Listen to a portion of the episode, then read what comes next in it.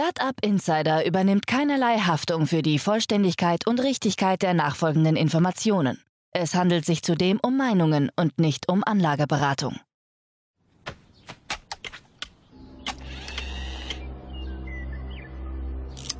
To infinity and beyond!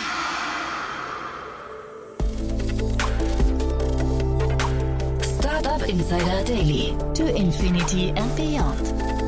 Podcast rund um Blockchain, Krypto, NFTs und Web 3.0. Herzlich willkommen zu To Infinity and Beyond, unser Podcast rund um die Themen Krypto, Blockchain, DeFi, NFTs, Metaverse und alles, was die Wirtschaft von morgen irgendwie bestimmen könnte oder beeinflussen wird. Heute bei uns zu Gast Romina Bungert und Kerstin K. Eismann und wir besprechen die News der Woche. Wir machen also quasi einen Recap. Jeden Freitag schauen wir hier gemeinsam auf die Entwicklung der Woche. Ja, und es war wieder ein tolles Gespräch, muss ich sagen. Es ist wirklich wieder viel passiert. Der Markt ist ja, man kann sagen, leider, aber auch zum Glück stark in Bewegung. Es gibt ein paar Downsides, aber es gibt auch viele, glaube ich, Lichtblicke, über die wir gesprochen haben. Von daher freut euch auf ein tolles Gespräch mit Romina Bungert und Kerstin K. Eismann. Startup Insider Daily to Infinity and Beyond. So, ja, wie angekündigt, heute wieder mit Ke und Romina. Hallo, ihr beiden. Hallo Jan, grüß dich. Hallo, äh, toll, dass wir wieder sprechen. Heute quasi, ja, schon wieder in der neuen Konstellation. Das ist ja das Tolle an dem Format. Daniel hat quasi heute frei, ne? Genau, Daniel hat heute frei, beziehungsweise ich glaube, der rennt auf irgendeiner tollen Krypto-Veranstaltung Also muss sich anderweitig äh, aufschlauen. Aha. Und äh, heute äh, sind die, die Mädels quasi am Start. Also super, ja. Dann darf Daniel nächste Woche von der Konferenz mal ein bisschen berichten. Ähm, vielleicht für die, für die, die euch noch nicht kennen, wir machen ja so ab und zu mal hier so punktuell eine kurze Vorstellung. Wollt ihr noch mal kurz ein paar Sätze zu euch sagen? Hallo, ja, ich bin Romina Bunger, CFO bei Centrifuge Network Foundation. Wir unterstützen die Entwicklung des Centrifuge-Protokolls, bei der wir Real-World Assets ähm, finanzieren und Kapital auf der Blockchain poolen. Mhm.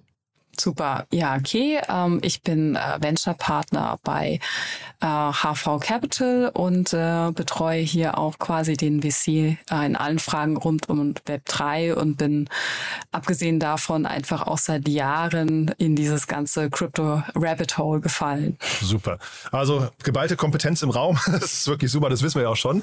Und äh, wir hatten ja jetzt ähm, letzte Woche damit begonnen, dass wir quasi, wir hatten das Programm ein bisschen umgestellt und haben gesagt, wir fokussieren uns mehr auf News, ähm, weil weil wir diese ganzen Deep Dive-Themen eigentlich im letzten Jahr, glaube ich, sehr, sehr gut, ähm, ja, weiß nicht, ähm, vollumfänglich durchgegangen sind.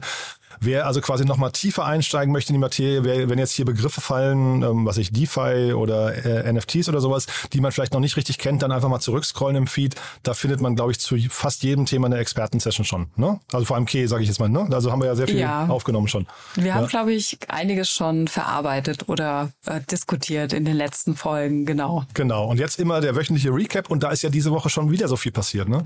Ja, ich habe euch heute eine spannende äh, Nachricht mitgebracht von Goldman Sachs. Das geht in Richtung äh, ja, also Adoption, was ich spannend finde. Die gehen nämlich endlich mit ihrer Digital Asset Plattform live, äh, die GSDAP. Und äh, was hier passiert, dass zukünftig quasi Anleihen und auch andere Finanzinstrumente tokenisiert und gehandelt werden können. Äh, und es gab auch schon im November quasi einen ersten erfolgreichen Piloten mit der Europäischen Investitionsbank, die ja auch viele von uns kennen, auch so aus dem Venture-Bereich.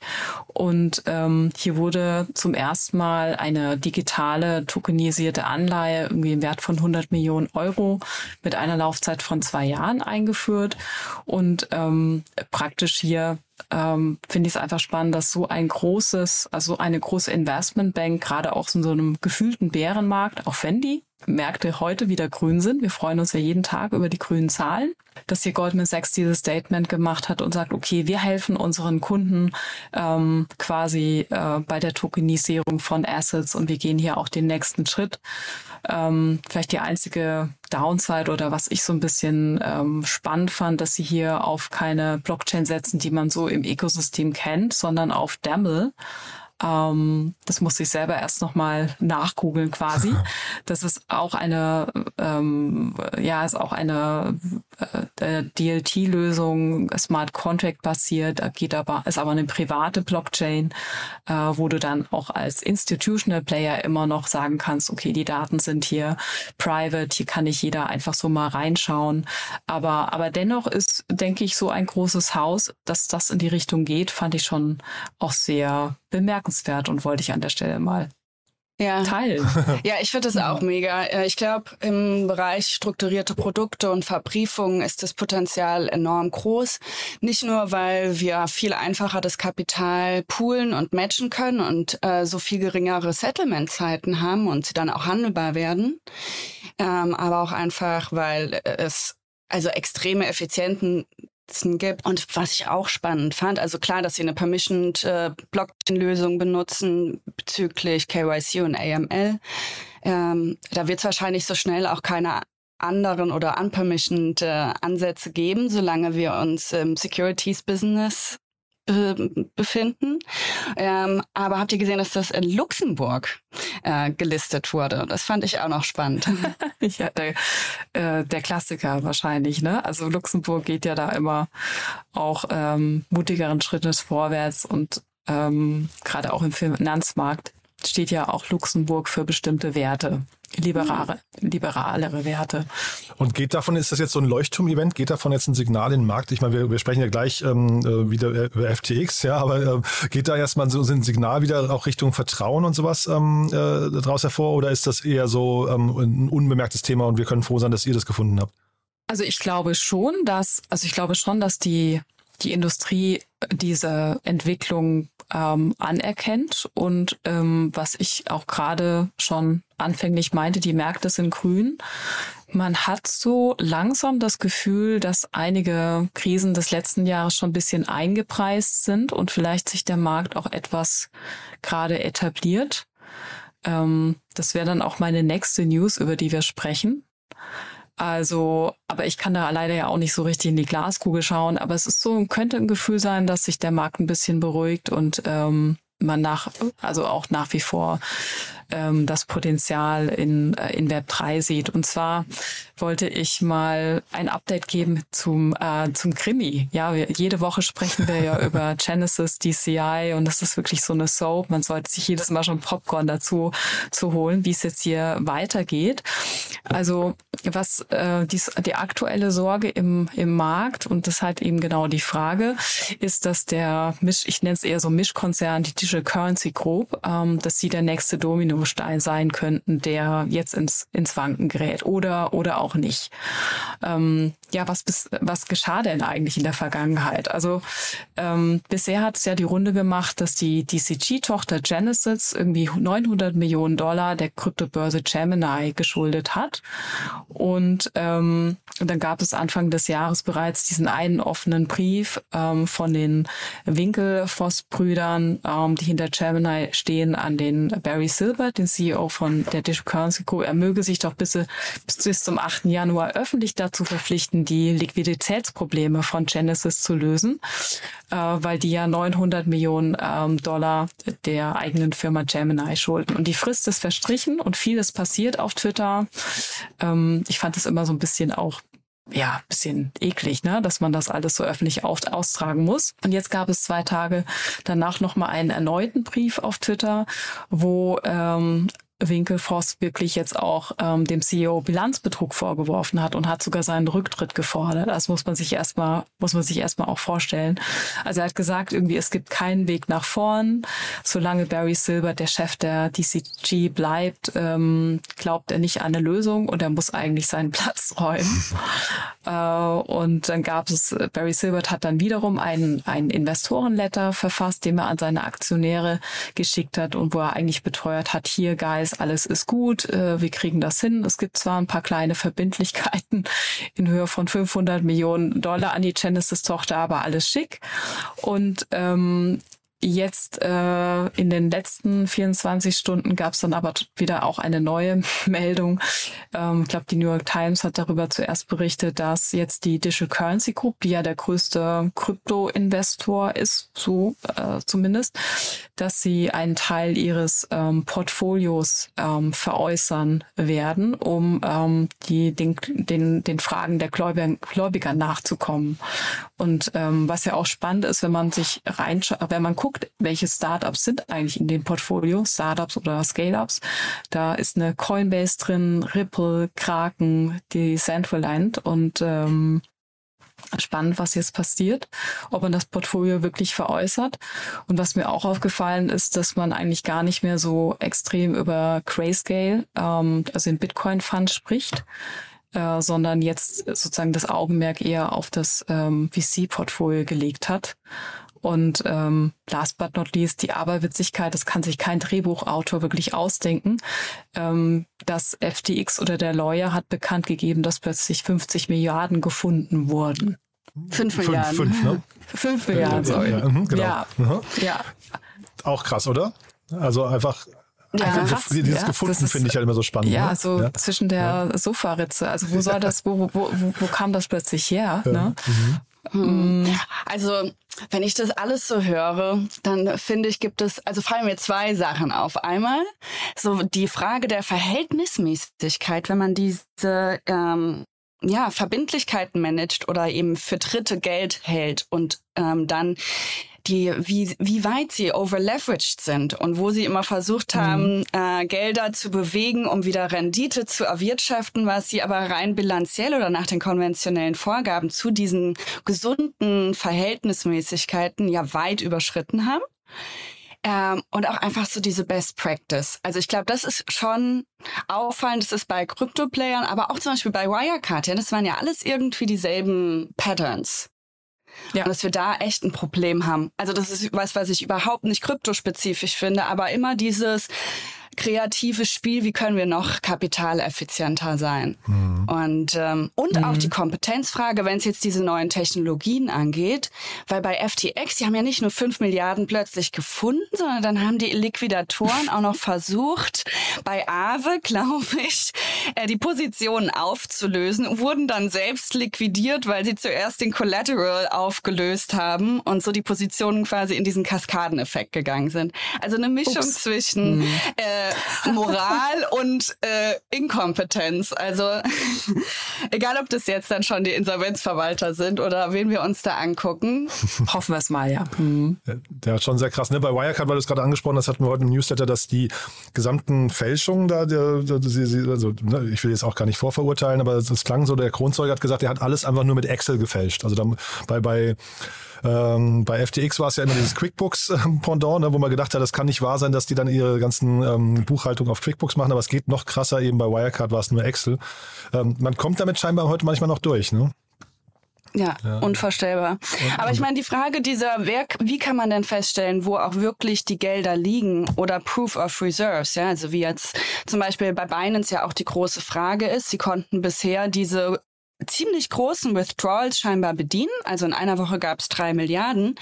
Aber am Ende ist so die Frage, muss man jetzt das Vertrauen diesen CEOs, die uns das versprechen, Mhm. so wie CZ, der in St. Moritz auf der Crypto Finance Conference beim Fireside Chat zusichert, äh, dass sie ja so diligent sind und, ähm, und so riesige Reserven vorhalten.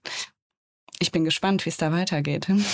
Total. Also er hat, er war ja, er hat ja keine Zeit vergehen lassen, um noch zu sagen, dass sie jetzt, glaube ich, 3000 neue Mitarbeiter einstellen. Ne? Ich glaube, da wollte, Ja. wollte auch noch ein positives Signal setzen im Sinne von, hey, uns geht's gut, wir wachsen eigentlich weiter.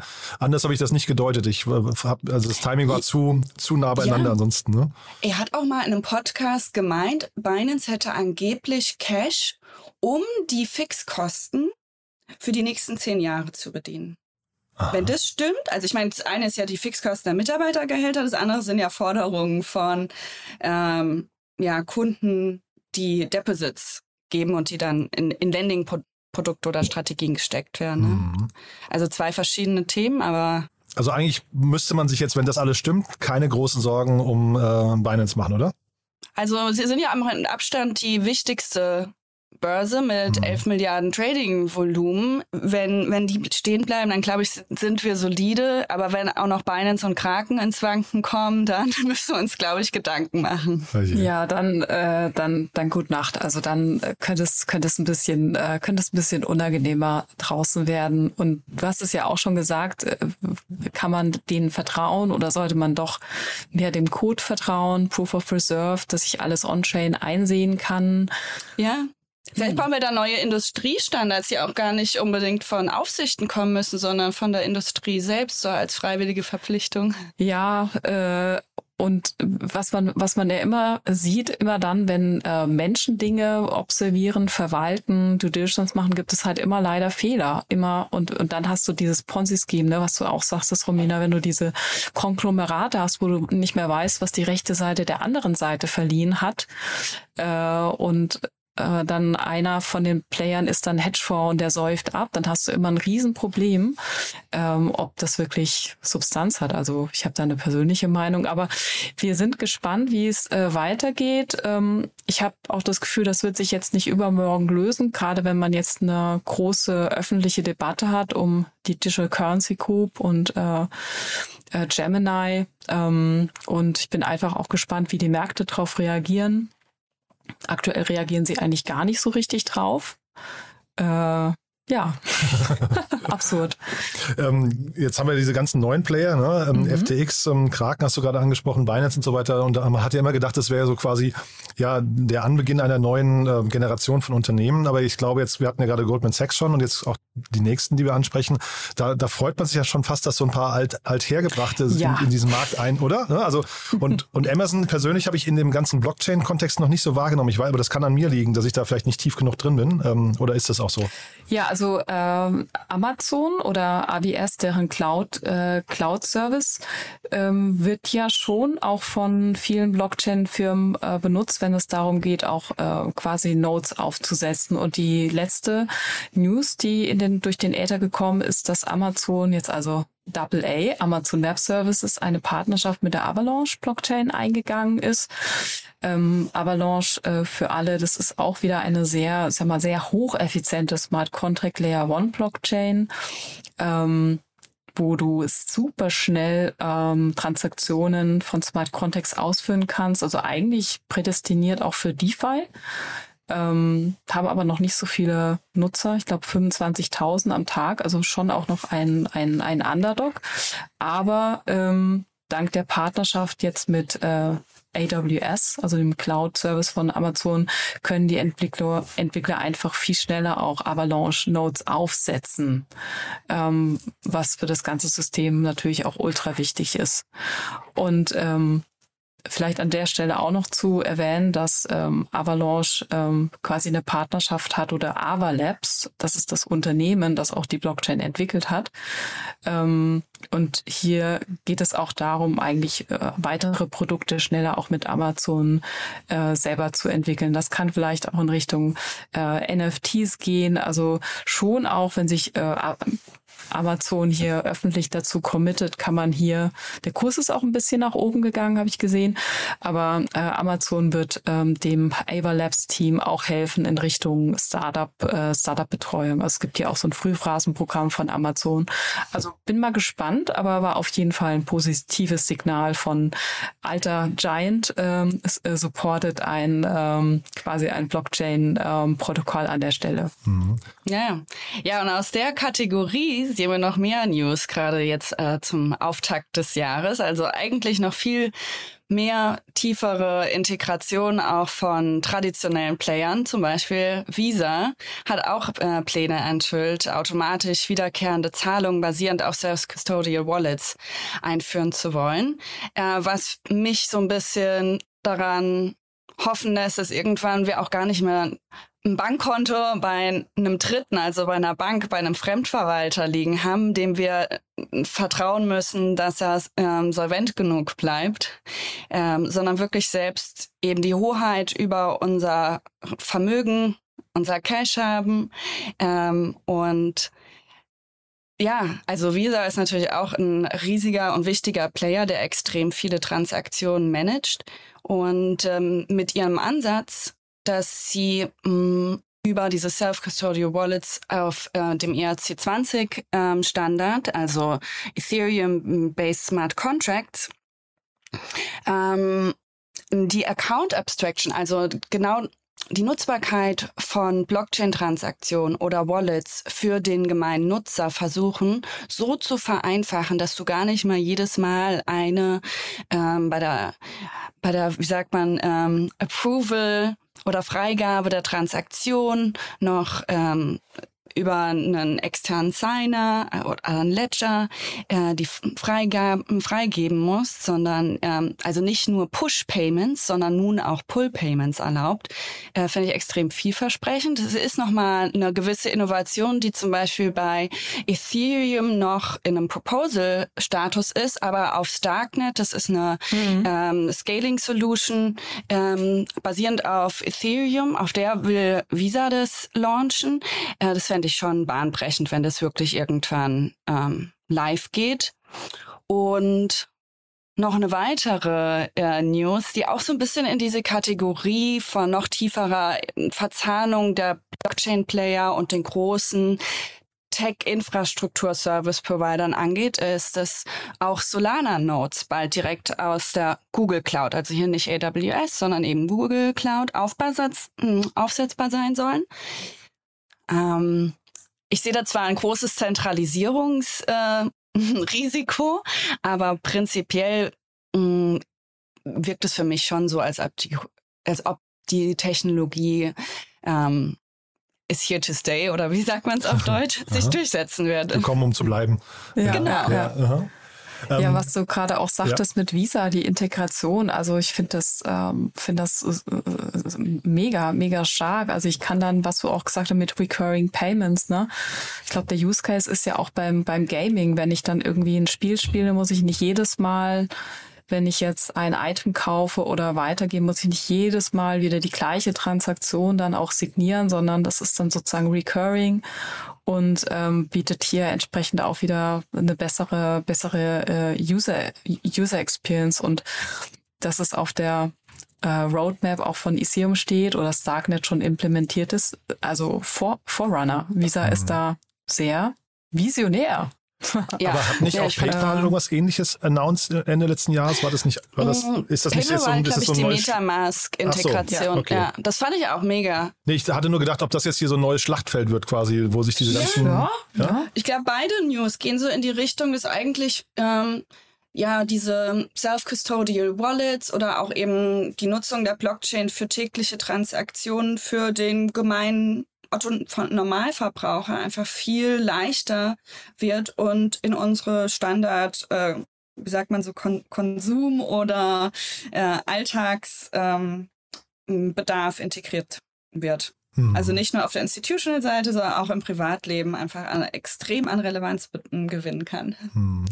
Ich habe nochmal mhm. eine grundsätzliche Frage. Ich bin über so eine News gestolpert äh, diese Woche, da ähm, dass irgendwie äh, so ein Bieterwettstreit jetzt um diese FTX ähm, an, äh, also die, die, die, die Assets ähm, dort beginnt. Ne? Da habe ich irgendwie gelesen, dass 117 Parteien mittlerweile da irgendwie Assets kaufen wollen. Und wir hatten ja hier in Berlin tragischerweise auch Nuri, die äh, ja insolvent gegangen sind. Und ich habe mich gefragt, was sind denn, also habt ihr da eine Idee, was sind denn das für Assets, die man da überhaupt kaufen kann? Also was, was ist denn der inhärente Wert von einer Börse, die jetzt hinterher eigentlich dann keine Liquidität mehr hat? Naja, die Assets sind ja schon noch mh, hm, gewisse Kryptopositionen oder LP-Tokens ähm, oder gebundene in Strategien. Mhm. Ähm, und warum die auch so privat verkauft werden, ist ja, weil du auf dem offenen Markt äh, bei so großen Positionen, selbst wenn das nur ein Bruchteil des ursprünglichen Anlagevermögens ist, dass sie für die Kunden gehalten haben, ähm, dass du damit auch den Markt äh, extrem bewegen könntest. Mhm. Und deshalb, äh, glaube ich, werden selbst diese 117 am Ende, sind es gar nicht so viel, wenn man sich überlegt, als Börse, wie viele verschiedene Handelspaare du ja auch immer vorhalten musst. Also die Menge hatte ich nicht überrascht. Nee, ich hatte mich nur gefragt, als ich das gelesen habe, da, ähm, ich, ich, mir ist gar nicht klar, welche Assets dann überhaupt noch ähm, äh, da veräußerbar sind. Ja, aber mhm. zumindest, zumindest scheint da ja irgendwie noch was da zu sein dann, ja. Mhm. Ja, mhm. ich denke mal die ganzen großen Blue Chips, ne, wenn man jetzt mal Coin Market Cap Top Aha. 100 Aha. plus noch verschiedene äh, DeFi Uniswap äh, und es war ja auch ja Yearn oder wo auch immer sie eben hin integrieren mit den ähm, Lending Produkten. die sie hatten. Cool. Ja, also es passiert wirklich viel. Ne? Ich, ich hoffe ja so ein bisschen, gerade weil wir über die FTX und Gemini-Geschichte da gesprochen haben, dass da irgendwie wir zumindest das Jahr 2022 so ein bisschen abschütteln können bald. Ne? Ja, das wäre das, das wär ja, schön. Dann wär cool, ich würde es so ja. gerne einfach vergessen. Ja, genau. Und das jetzt nicht Binance, ne? aber wie gesagt, jetzt also haben sie quasi so einen Flock nochmal eingeschlagen, dass sie einen Mitarbeiter einstellen im großen Stil. Die wollen, glaube ich, wirklich zeigen, dass es ihnen gut geht. Ne? Ja. Ja, positive Stimmung. Ich glaube, äh, ja. SBF hat auch noch mal jetzt im neuen Jahr einen Substack-Post released und jemand auf Crypto-Twitter meinte nur, wir wünschen uns alle einfach nur, dass SBF in 2022 bleibt und nicht mit ins neue Jahr kommt. Besteht da die Chance, dass der irgendwie noch mal irgendwie eine Relevanz hat dieses Jahr? Nee, oder? Das ist jetzt eher nur von außen betrachtet, was, wie, wie hart wird er verurteilt, oder? Ich glaube, das wird noch extrem spannend. Ähm, also ich bin mal gespannt, wer jetzt als erstes mehr Details veröffentlicht, außer er selbst. Also gut recherchierter was äh, Journalismus, was passiert ist. Michael Lewis war ja, glaube ich, der Erste, der ihn interviewt hat, als er ähm, auf Bewährung äh, rauskam. Darauf bin ich persönlich sehr gespannt. Das ich bin ja, auch gespannt, ja? wie er sich den ganzen äh, Prozess leisten kann. Also er, er sagt ja, er wäre unschuldig und in dem Fall ist ja so ein äh, Prozess, wird für ihn auch viel teurer, weil er muss ja Anwälte bezahlen, noch und nöcher. Ähm, quasi, also auch das wird wahrscheinlich in der Mainstream oder in der so ein bisschen Soap-Presse wahrscheinlich hoch und runter diskutiert. Ähm, wer ihm das Geld gibt, wer die Spender sind. Sozusagen. Ich traue ihm auch zu, dass er sich selbst verteidigt. Äh, ja, das zum einen. Und ich meine, hier werden ja dauernd 5 Milliarden Beträge gefunden. Ne? Vielleicht hat er auch was zwischen der Bettkante noch ja. äh, besseres ja. Lässt sich ja. bestimmt noch was einfallen. Bestimmt, ja. Naja, genau. Aber vielleicht abschließend ah, noch, wir freuen uns trotzdem halt, es soll ja jetzt im, äh, schon wahrscheinlich im Februar oder März auch das nächste große Iseum-Update geben, das Shanghai äh, Update ähm, oder es das heißt ja bei uns ein bisschen anders, ne, Romina? Das The Update zu Search. ähm, das, äh, darauf freuen wir uns alle, ist dann die Möglichkeit, dass du deine gestakten ISA, das sind ja zwei, du brauchst 32 Stück, dass du die dann auch wieder abheben kannst. Ähm, das geht aktuell nicht.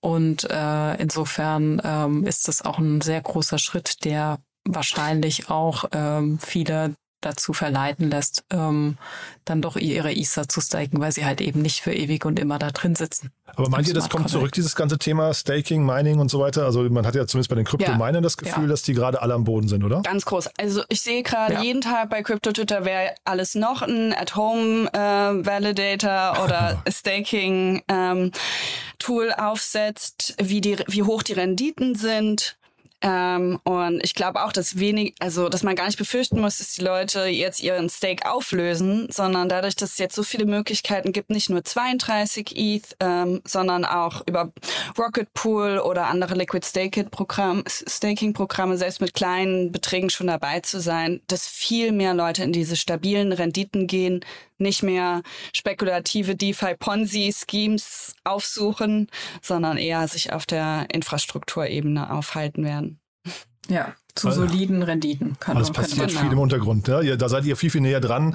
Äh, von außen betrachtet sieht man immer nur diese ganzen Pleitemeldungen oder das, ne, oder zumindest ähm, irgendwie Insolvenzgefahren bei diesen ganzen Kryptominern.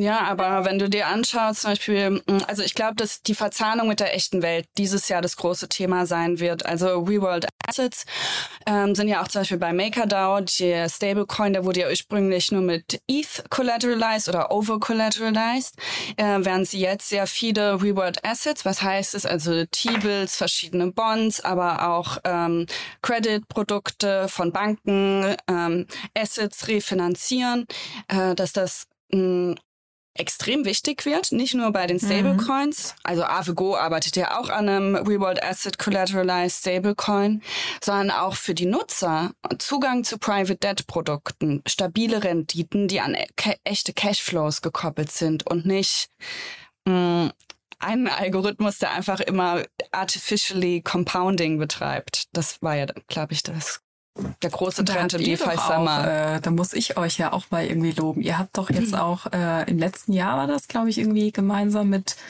MakerDAO und BlockTO irgendwie ähm, ja. 200, 200 Millionen Real-World Assets auf die DeFi-Ebene genau. äh, gebracht, ne? Genau, also der neueste Pool, ähm, da sind wir auch eine MetaDAO ähm, gemeinsam mit Block Tower als Arranger. Also Block Tower hat, ist ein Crypto VC, die aber auch ein äh, spezialisiertes Credit-Team haben. Äh, und die sind quasi Arranger von diesem Pool oder den Vaults eben bei Maker, wo neuer DAI gemintet wird und eben nicht das Collateral ETH ist, sondern diese mhm. Real-World Assets. Und Super die selektieren spannend. quasi die Assets und die werden über unser Protokoll ähm, gepoolt und dieser verwaltet, also dieser Self-Executing Risk Waterfall und zu schauen, wann kommen die Cashflows rein und wann werden die Auszahlungen an die ähm, Länder distribuiert. Dann äh, vielleicht das nochmal als Brücke zu euch beiden. Wer darf sich denn eigentlich bei euch beiden melden? Weil, mit wem möchtet ihr gerne ins Gespräch kommen? Ähm, Gibt es da Wunschgesprächspartner? Ja, also bei mir sind es aktuell ähm, vor allem äh, TradFi-Player mm, oder Credit ähm, spezialisierte Player, ähm, Fintechs, ähm, die die refinan ja, die ihre Assets refinanzieren wollen. Ähm, ja, also aus dem Bereich ist der Austausch immer spannend. Mhm.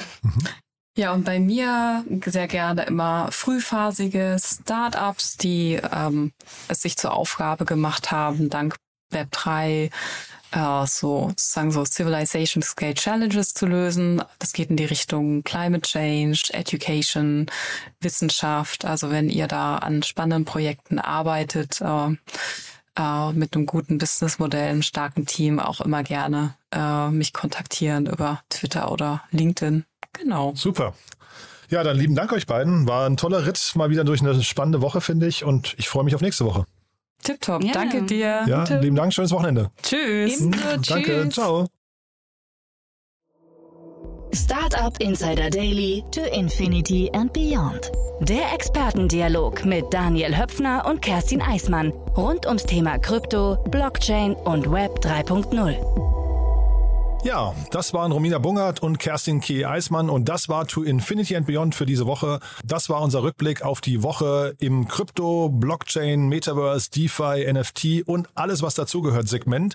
Ja, ich hoffe, es hat euch gefallen. Wenn dem so sein sollte, wie immer, die Bitte empfehlt uns gerne weiter. Wir freuen uns ja immer über neue Hörerinnen und Hörer. Das wisst ihr ja mittlerweile schon. Ich wurde auch gebeten, darauf hinzuweisen, dass man uns auf Spotify bewerten kann. Das hilft uns natürlich auch sehr. Von daher, wenn ihr das vielleicht jetzt schnell machen könntet, dauert auch nur drei Sekunden. Das wäre wirklich super. Vielen Dank dafür. Und ansonsten kurz noch der Hinweis auf morgen. Morgen wieder ein tolles Gespräch im Rahmen von Startup Insider Media Talk. Unser Format, wo wir andere Podcasterinnen und Podcaster vorstellen, die man kennen sollte, wenn man in der Startup-Szene unterwegs ist. Morgen bei uns zu Gast Kira Marie Kremer. Sie ist Podcast-Host von New Work Now. Der Name sagt schon, es geht um New Work, aber wir haben auch über viele andere Themen gesprochen, zum Beispiel mentale Gesundheit oder auch Personal Branding. Also es ist ein tolles Gespräch. Kira ist ein spannender Gesprächspartner. Lasst euch das nicht entgehen und lasst euch auch nicht entgehen unseren Bücherpodcast am Sonntag. Startup Insider Read Only. Ihr kennt das schon, meine liebe Kollegin Annalena Kümpel lädt immer Autorinnen und Autoren ein, die Bücher geschrieben haben, die man als Startup-Unternehmer oder Angestellter, Unternehmerin oder Angestellte lesen sollte oder die von Startup-Unternehmerinnen und Unternehmern geschrieben wurden. Ein tolles Format, schon weit über 100 Folgen produziert. Von daher freut Freut euch auch da auf eine tolle Sendung. Passt immer aufgrund der Thematik wunderbar in den Sonntag. Schaltet mal rein, wenn ihr es nicht kennt. Und wenn ihr es kennt, dann verpasst ihr es ja wahrscheinlich sowieso nicht. Und ansonsten bleibt mir nur euch ein wunderschönes Wochenende zu wünschen. Und ja, falls wir uns nicht mehr hören, dann bis Montag. Aber wie gesagt, vielleicht bis morgen, vielleicht bis Sonntag oder ansonsten alles Gute. Ciao, ciao.